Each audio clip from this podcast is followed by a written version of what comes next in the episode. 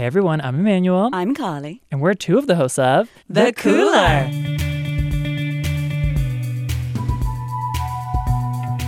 Well, Jameter's seat is vacant, but we are filling it with a quadruple threat. Multi, I don't know. I would say. She's very talented. She is a writer, comedian, podcaster, viral Instagram sensation, and real artist with a day job. Sara Benincasa, welcome. Hello, I'm so excited to be here. Thanks for joining us. We have a lot of stuff on the agenda, but first and foremost, you've been breaking the internet recently with your amazing Instagram account called Excellent Coats on Irritated Women, which features. You got it right.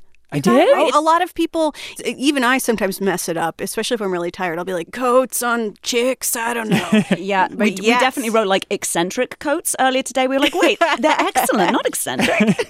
they are. They're excellent coats on irritated women, uh, inspired by the Bay Area's own Speaker Nancy Pelosi, actually. Yes, that amazing boss photo of her putting on sunglasses after having a meeting in the Oval Office, and she basically roasted him in front of millions of people. she is strutting out of there, and it's wonderful. She is. A, she's wearing a Max Mara coat that they're reissuing this year in response to how popular it was. of course they are. I saw that coat and was tweeting about it and said something like, "Oh, what a great day for excellent coats on irritated women." And a few people tweeted at me and said, "That should be a blog or that should be a thing."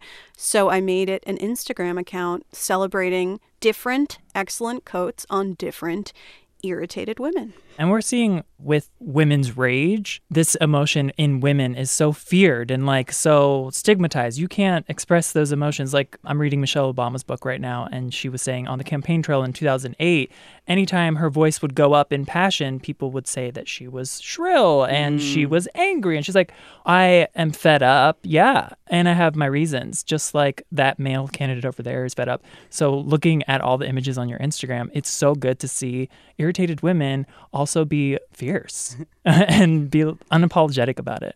So thanks Yeah, for and I- bringing I- that to the world. Oh, thank you. And I, I purposely also will put up images of women activists who are smiling because to me, the account is about celebrating women who share their righteous rage in public, their righteous anger, and do good works as a result. But that doesn't mean that they're in a bad mood all the time. A lot of times, it seems to me that they're taking a great deal of joy in the energy that they're putting into a cause that perhaps you know perhaps their motivation initially was was anger at injustice or deep sadness and they have expressed that anger publicly and continue to but that doesn't mean that they're all one thing all the time. I mean michelle obama is a great example.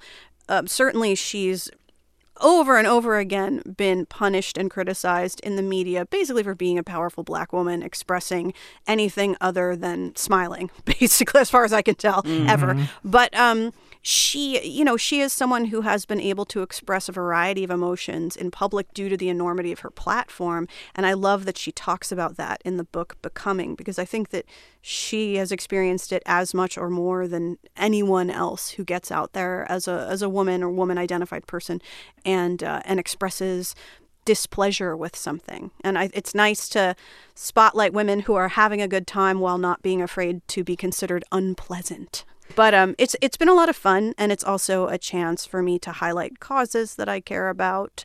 As we're speaking, we're in the week after the polar vortex. I was able to highlight some nonprofits that provide coats for people in cold areas around the country, and that was really cool. So it's it's fun. It's more than just a fashion account for sure.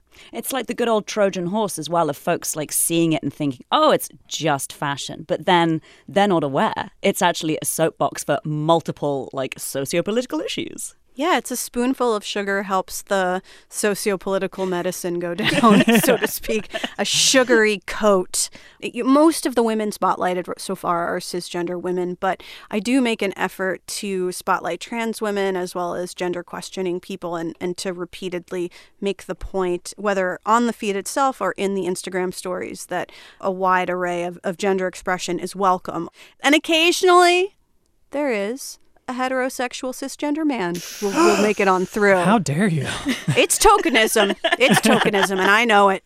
But sometimes when they're doing a good job, I say to myself, you know what? Let's give that gentleman a high five.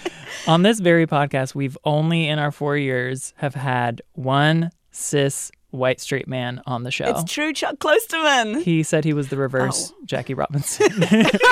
It's a very. But, but what a cis heterosexual white man. Good job.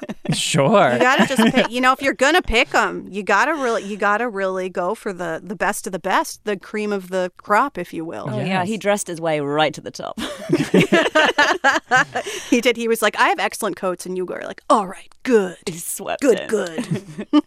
Um, something else we know you're working on is this podcast. Yeah, yeah, yeah. It's called Where You From, and it is origin stories, geographic and otherwise. So I interview different actors and artists and humans of note about their hometown, but also how it influenced them and really where they're from geographically, but also culturally, politically, religion-wise, spiritually, etc.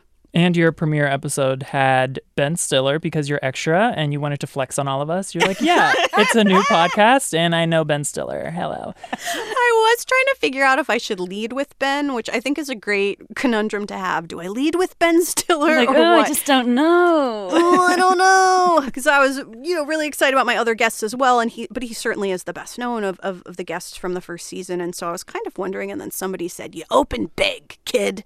Actually, they didn't say that. They said, "You got to open big, Sara," and I said, "Okay," but in my head, I heard it that way. So, to flip the tables of your whole podcast concept on you, where did you grow up and how do you think that place shaped the woman that you are today? I grew up in a small town in New Jersey called Flemington, and Flemington is the county seat of Hunterdon County.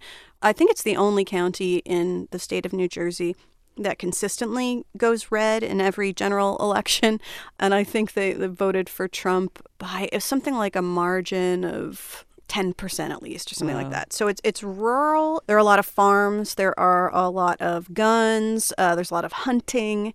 Growing up there as a progressive kid, a liberal kid, certainly as I mean, I, I was certainly a queer kid, but didn't know it. I knew it, but was trying really trying to, to to unqueer myself. But as a weirdo, as an artist, as a writer, it was actually a good place to grow up because right across the river in Bucks County, Pennsylvania, was the local gay mecca of New Hope, Pennsylvania, which has been a place where wealthy gays from Philadelphia and New York have been buying 17th century canal row houses and opening shops for nigh on 40 years. and it was also the place where you went if you wanted to go to a punk show, if you wanted to go to a hardcore show, if you wanted to go to a drag show, if you wanted to meet and mingle with a motorcycle gang. Like Bucks County, PA is mm. so weird and where it's at. And Lambertville, New Jersey on the Hunterdon County side as well. It was like Lambertville, New Jersey is a little more low key. It's where the lesbians tend to populate.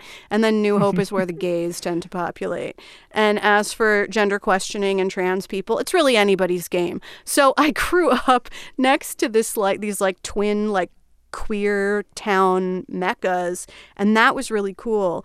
And also, I'm glad that I grew up in Hunterdon County because it gave me a greater understanding for and context for conservative white people who seem to cling to notions that don't actually serve them. And I think I would be really befuddled by that if I had grown up in some kind of liberal enclave, but I didn't.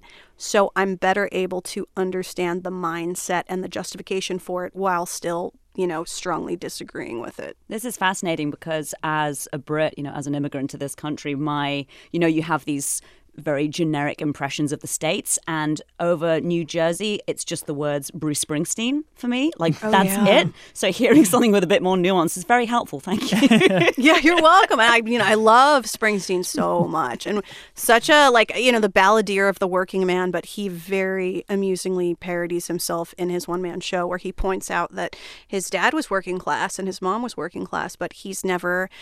He says, I, I wrote all these songs about working class men in factories, and I've never had a day job, and I've never had a job where I had to go in five days until now, and I don't like it. but uh, he seems like a really cool person and should be my best friend. It's a safe assumption that the premiere episode of season two of your podcast is Bruce Springsteen, right? I would be so happy. I would freak out. like really do us a favor if you do get him just pass him on to us and we'll do the same to you if we manage to snag him first This is a really good agreement. that the we Bruce have. Springsteen sharing him. It's like a timeshare in Bruce Springsteen. Or it's like So an open relationship podcast style. Like we Yeah, I share our love that. Mm-hmm. lovers. It is what it is. No questions asked. I adore him and think he's fantastic. He's the And I would like to interview him, or if his wife Patty, who is a brilliant singer songwriter in her own right, would like to do the show, they are invited to Where you're From. Put it out there into the universe. I know that another one of your fantasy guests on your podcast is dead landscape architect and bipolar genius Frederick Law Olmsted. And Oh, I just need to know why you crush on him so hard. And, you know, Well, why, should I crush on him? Emmanuel, thank you so much for addressing this. Yeah. This is very important.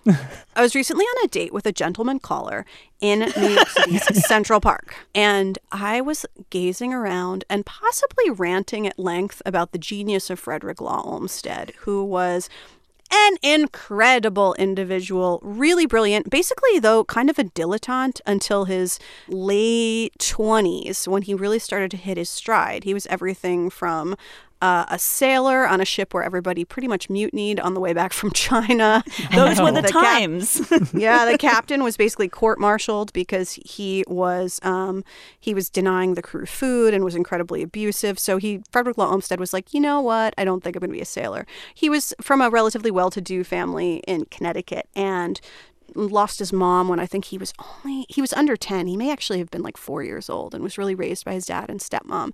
And he was eventually set up by his father to be a gentleman farmer, but that was not enough for him. And he was a great writer, wrote some books, and he was an uh, became quite a strong abolitionist after the forerunner of the New York Times sent him into the antebellum South to go undercover and interview plantation owners and talk to slaves uh, where possible and document what he saw down there. So his like he he was sort of I would say he he, he leaned toward abolitionism before this assignment, and then when he actually was sent down and and did the undercover work, he came back a really strong abolitionist. And actually during the Civil War, he was in charge of dealing with the he ran essentially the medical uh, the medical division I forget what what the department was actually called for the Union Army and set up floating hospitals and ships and listen the man was awesome and he designed some great parks the Emerald Necklace in Boston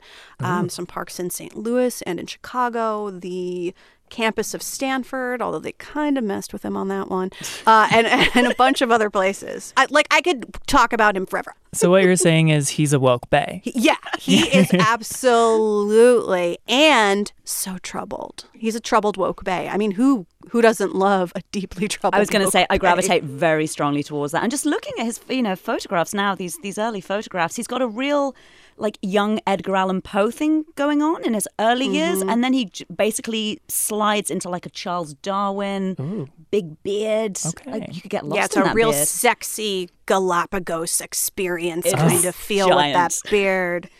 oh yeah, he's like Edgar Allan Poe, but he like didn't die of alcoholism in a gutter. And you know, didn't really hang out that much in Baltimore. But other than that, Other kind than of that. looks like him.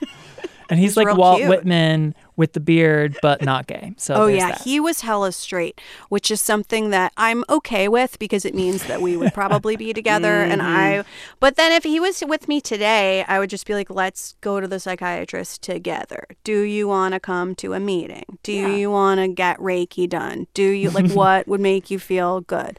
We can debate Reiki and whether it's weirdly appropriative and also not real, but it's fine. Do you want to stretch? Let's go to yoga. Again, we can debate that. And he would probably die of boredom. But, and you um, could we'd take in love. romantic walks in a park that he had designed. Oh, would be so. If he was a narcissist at all, that he would really like that. And I don't know because we haven't dated yet. His ghost has not asked me out. Yet the word "yet" is in there. If his ghost asked me out, I would for sure be like, bye, everybody else who's interested in me, all tens of thousands of you. Tens of thousands of ghosts.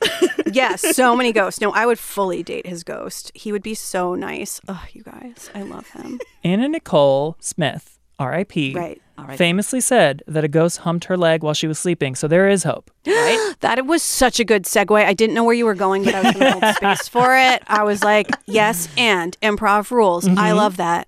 Oh my God, I'm so jealous. If Frederick Law Olmsted's ghost humped my leg or gave me a Valentine or really anything, I would marry him. I don't know how it would work, but it would be pretty great. He was so dreamy. This is really random. You wrote a book about artists having day jobs, and there's so much that we could talk about there. We need like hours more to unpack that. But the headline for me was Sara, Jeremy Renner used to be a makeup artist? Allegedly, this is accurate. Allegedly. This this is what the internet told me. Is it actually true? I don't know. Should my publisher have fact checked that? Probably. But I'm pretty sure it's true. It was. I wrote a, a an essay called "Real Artists Have Day Jobs" for Medium, uh, where I blog sometimes, and that went sort of baby viral. And off the back of that, I got this book deal, which I guess was "Real Artists Have Day Jobs" was my fourth book, I think. Wow. Um, yes, it was my fourth book. Humble brag. And Mm, oh, there's nothing humble. about it. Was it my fourth or my fifth? I just can't remember. I don't know. I don't know. It's complicated. And I'm sitting atop a pile of money right now in this studio. I'm super rich now, you guys, which is why I still have a day job. But uh, yeah, so it's called Real Artists Have Day Jobs. And it, it was the most fun of, of all the books to write, definitely, because it was just real things that I actually think and hope are of value to others. And it shares the idea that, you know, Jeremy Renner could have been a makeup artist, but the feelings of being an actor were always in him. Same Hawkeye with was within him. Yes. And like Maya Angelou was a cable car conductor and she was a writer the whole time. So, like, just because some of us need day jobs to fund the art that we make doesn't mean that we're any less of an artist. Yeah, absolutely. I mean, uh, if you want it to be, your art is your full time job because you are an artist full time. That is not just something that happens when you sit down before the easel or whatever you do, sit in front of the computer where you're making some sort of really wacky animation that nobody wants to buy right now, or writing poetry that nobody's reading right now. Like it's that's not when you go to work. You are an artist 24/7 if you choose to assume that mantle. And so that means that's your job and so your day job is your day job. Now, you may be fortunate enough to find a day job that you actually enjoy, which is awesome. And that can feed your soul, your mind, your pocketbook, your kids in different ways than your art does. So it's not, it doesn't at all say, oh, your art is more important than your day job. You, you get to be an artist whether or not you ever make a dime off that art. As long as you're creating art, you're an artist. Boom. Listen to that, people. Right. So, another book that you wrote is Agorafabulous, which is about living with agoraphobia and panic attacks. And for those who aren't familiar with agoraphobia, could you talk about what it's like living with that and how you made it agorafabulous? Uh, looking back now, because I still. I have agoraphobia. I think that's something that's within me the same way that, that depression is within me and panic attacks are within me. And, and those different things do flare up now and again. But I've been properly medicated for years and um, certainly working with mindfulness meditation for years has been incredibly helpful. Getting sober almost eight months ago has been even more helpful in different ways, and also sometimes anxiety producing, but in a good way, ultimately. Um, so I've, I've made better nutrition choices, different things that have influenced my mental health positively and hopefully my behavior. But looking back at the times when I've been in crisis with agoraphobia, I think that what sustained me was hearing stories. In fact, I know, I don't know why I said I think, I know that what sustained me was hearing stories from people who had gotten through it because that gave me the belief that it was possible, even if I did not 100% think it was possible for me. I knew that it was possible for some people. And I also know that I'm not magical. So, and, and so, you know, I'm an individual, but I'm a human being with many, many things in common with other people. So, if there are things that have worked for other people, like taking walks and eating less sugar and cutting down on caffeine and finding, you know, for me, it's Prozac. For some people, it's other things. If, if these different things can work for other people, like maybe I'm not so special that they would be, imp- um, I'm, my brain is impenetrable or something, probably I could figure out, as my mom says, your own recipe. So I learned, I guess, from suffering pretty badly with that and being housebound for a time when I was younger, that you really have to enjoy the good times and savor the good times. And sometimes the good times are I was driving in my vehicle on the way over to NPR West today to sit down and record with you guys. And I was annoyed that the sun was in my face, but then I was really happy that I had remembered my sunglasses and that there was a delightful Ariana Grande song on the top 40 radio station to which I was listening. Like, you just got to take pleasure in little things and little moments and that in and of itself can be fabulous. And also i think that because i came so close to shuffling off this mortal coil of my own accord on various occasions over the course of my life i feel that it has given me a greater appetite for risk taking in a positive sense. So i think that when you're struggling with mental illness and mental health issues, it is possible to still be fabulous, whatever that means to you. So essentially, panic attack and anxiety, thank you next, but you're not needed here and we're moving on. exactly. It's a big thank you next. And sometimes they still come back and you're like, oh, I said thank you next. and then you just don't beat yourself up for them recurring. You know, I think that's part of it too, is that you understand that you, you may, I, I, I may have to always live with these things. I may not, but my life got a lot better when I'm 38 years old now. So w- when I was in my early 20s, I spent so much time in my teens, my 20s, hoping they would just go away forever. And that proved to not be true. So now that I have a bit more wisdom with time, I can accept that they may still show up and that's not a personal failing. And I can just enjoy the good times while they're here and do my best to minimize those tough breakthrough moments. Well, speaking of enjoying the good times, we're about to enjoy a segment we like to call Peek in the Pit. If, if you want to stay on board with us to talk about the highs and the lows of pop culture this week, are you down? I'm so down. Yes.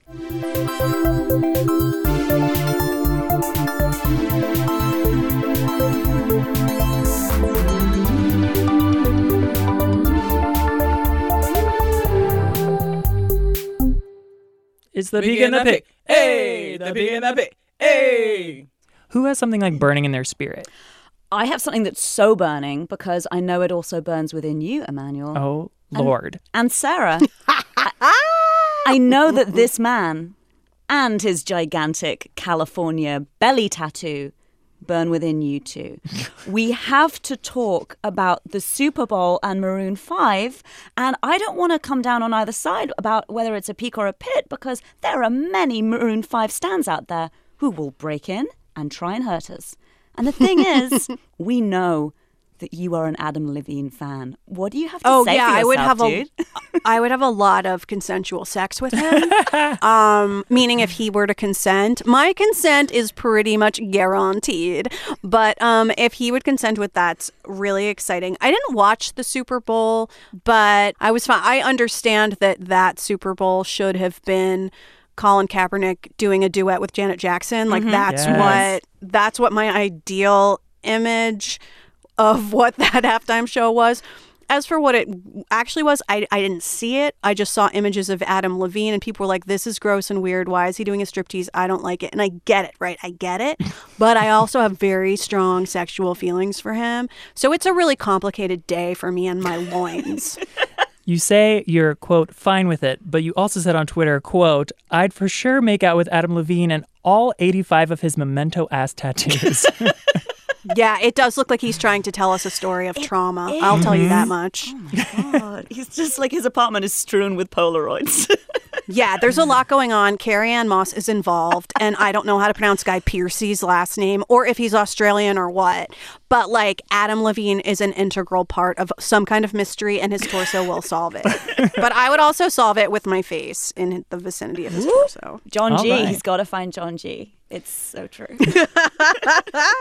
I know it's like such an uncommon like this has been a week of white people volunteering info for which we did not ask. Hashtag Liam Neeson. Which brings me Governor to- Virginia.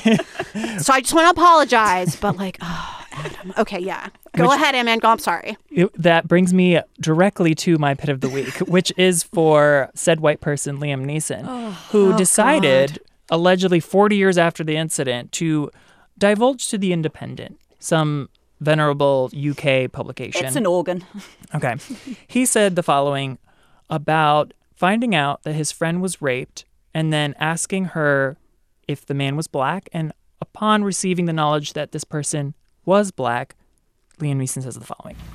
I went up and down areas with a cosh, hoping I'd be uh, approached by somebody. I'm ashamed to say that. And I did it for maybe a week, hoping some black bastard would come out of a pub and have a go at me about something, you know, so that I could kill him. The fact that he thought it was appropriate on the record to have such a racist anecdote and think he could get away with it in promoting his movie, like it would inspire us to go see a movie about revenge, knowing this about him, is wild. Like the fact that people think they can be casually racist like that is insane. The wildest thing about that for me is that he doesn't know what that story's about. He thinks he's telling a story about like the primal urge for revenge that lurks inside us all so that he can promote his like shitty like Death Wish rip-off movie. Right. He genuinely thinks that's what the anecdote is about, which is nuts and terrifying. Okay, so in the context of this anecdote, he's sharing that he's quite ashamed of this. So why is he sharing it with us? Is uh-huh. this some sort of confessional thing? I mean, mm. the reason I thought about it more than just, well, that's friggin' racist and weird and terrible, is the fact that he says that he's he's ashamed to say it. I'm going to myself, okay. So is this an unburdening and was it necessary? Like you absolutely if, if this is something of which you're ashamed that you did, um, you could talk to a therapist or you could tell your friend or you could, you know, whatever, not looking to be absolved, but just to talk it out and figure it out. But why are you sharing this in the context of I'm assuming a press junket? I don't know. And also couldn't you have told that story if you needed to tell a personal anecdote about vengeance to promote your movie? Couldn't you have said, like, left out the race aspect? I just have a lot of questions. So many. And like not to play the self-loathing Brit as well, but this makes me so worried for the United Kingdom and like where we are headed and where we are at as a nation because the way I've heard this story, well, originally reported, The Independent is a British newspaper, and if you read the journalists like she's saying like, "Oh, obviously what Liam Neeson is saying is disturbing, but you know, you can kind of give him a pass. Like, that's very troubling. And I heard this discussed on BBC radio today, and they didn't even mention the race element. Oh boy. Oh, they were talking sort of a about the key urge thing, for huh? revenge. And I was like, this country's screwed. Brexit really- and now Liam Neeson, you can't win. That's It's thing. real weird. I get wanting to take vengeance upon those who would hurt somebody you love, but you should know who that specific person is because there are a lot of people with uh, one particular skin color in this world. So, what I'm saying is, listening to it and reading it, I'm like, this is a very troubled individual. And also, maybe he didn't need to share this. And what the hell is going on right now? And then I just drank a lot of water because I'm sober and that's all I can do.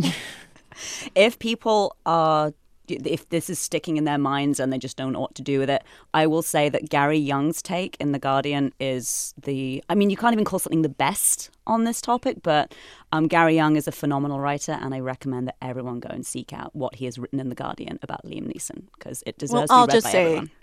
That The Guardian endorsed excellent coats on irritated women. Oh, yeah. So clearly, it's a superior news outlet when it comes to hot takes. That is called you. taste. Good taste. Thank you. Thank you. So let's just leave Liam Neeson to the side for now Mm-hmm. and find our peak of the week. And I think, Sara, you and I have the same person in mind for different reasons. How about you go first? Okay, so I love this. My peak of the week was Cardi B's purple rainbow mermaid hair, as highlighted on Excellent Coats on Irritated Women, but also everywhere. I mean, she is really giving. Now, she's also wearing um, a lavender fur coat in the shot that I'm talking about. I, I don't know if it's faux or real. I'm leaning towards real. I try only to, you know, uh, pump up like vintage fur because it's already there. So who the hell cares? You know, sorry, PETA. I'm on your mailing list. I do donate, and I know this is hard. God, I hope angry vegans from the Bay Area email me as if they don't already. But the point is this I'm going to pretend it's faux fur because I feel better that way. And she looks friggin' fantastic. Thank you. Loved your TED Talk. We're glad we came to it. Did you like my PowerPoint? It was just one picture of Cardi B. I it like was the way one point. Just just that. I like the way the first slide took a minute to load. It really did. Look, it wasn't a great TED talk, but it was very heartfelt. yes. So another reason to love Cardi B this week is we've talked about this on the show before. Y'all might remember Tomi Lahren or whatever her name is, that oh, conservative that commentator, said, "Looks like." Cardi B is the latest genius political mind to endorse the Democrats. Ha, keep it up, guys. Hashtag MAGA 2020. To which Cardi B said, Leave me alone. I will dog walk you. so we thought that was the end of that. But no, no. oh no. There is a part two. This is a sequel I do want. Mm. Mm-hmm. This is what happened. Tomi, Tomi, whatever her name is. I refuse to learn it. She probably wouldn't learn how to pronounce anyone else's names correctly. Yes. So don't even do it for her. She says about the whole deportation of 21 Savage. Mm-hmm. Or I guess he's not deported, but he is detained by ICE because he's a secret Brit. Secret Brit. Tomi says, I got one, two, three, four, five, six, seven, eight ICE agents ready to deport ya. I think she's like playing on one of his lyrics or something and making mm. fun of his situation. To which Cardi B says, Don't make me get my leash.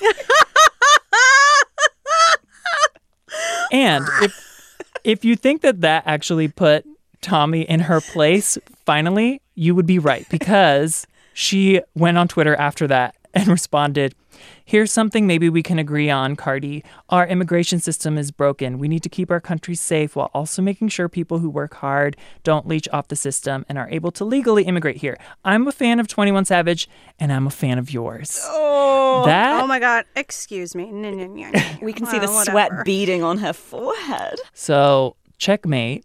Cardi wins. Mm-hmm. We knew that's how it would be. And now, Tomi is attacking Nicki Minaj, the second tier Oh, hip hop stress of our time. Well, so, that's just really hard because somebody's going to get a shoe thrown at some point, and Yeah. it's just going to be a lot of darkness. It's very difficult emotionally for everyone. yeah. As long as Liam Neeson doesn't show up, I think we're good. Oh, yes. We don't want I him anywhere just near them. Uh, it- it's upsetting when somebody so talented does something. I mean, but he also was like one time on the Daily Show telling Jon Stewart about how he was okay with carriages in Central Park. Not the same thing, but I remember being like, I don't know, that's a weird take on something bizarre. And then he just keeps on coming with the bad takes on weird stuff no one asked for. Yeah, he also called Me Too a witch hunt, I believe. Yes, he which, did. mm, I'm done. Yeah, What are you hiding, honey? That's my question. he's canceled. So we end. so Sorry. I loved that. so we end every episode with a song, and the honor is yours because you are our guest. So Oh gosh, have at it. What are you listening to that you just love right now? I'm listening to Liam Neeson's acoustic ballads album. It's really offensive. Um, His Tim Buckley covers album. yeah, it's really wild and weird. Um, uh, no, I uh, I love. I really recommend the video for this, and also it is Black History Month, and this is a very very powerful video. It's a wonderful song. It's uh, "This Land" by Gary Clark Jr. Amazing. Well, thanks for making time to be on our show. yeah, thank you. What an honor! Thank you so much. I'm excited. When I'm in the Bay Area next, let's go eat food together and be friends, and I will buy the food, and then I'll write it off as a business expense. Oh, God, that sounds good. Yes. Yes. Just yes. And we have cheap taste. I'll buy the LaCroix. oh, thank you. Thanks so much. We love you. Thanks, Sara. Love you too. Bye. Bye. Paranoid and pissed off. Now that I got the money, 50 acres and a Model A, right in the middle of Trump country. I told you there goes a neighborhood. Thanks to Sara Benincasa, obviously, for making this episode magical. Also, thanks to David Marcus, Susie Racho, and Ashley and Craig Baum. If you miss us, find us on social media. I'm Excuse My Beauty. I'm at Teacup in the Bay, and Jameter is at Jameter Says. And she's currently at her other job, which is why she's not here. Don't you want to make our hotline bling? Well, if you do and you have a question or an idea for a topic that we haven't covered yet, call us at 415 553 2850. Bye. Bye.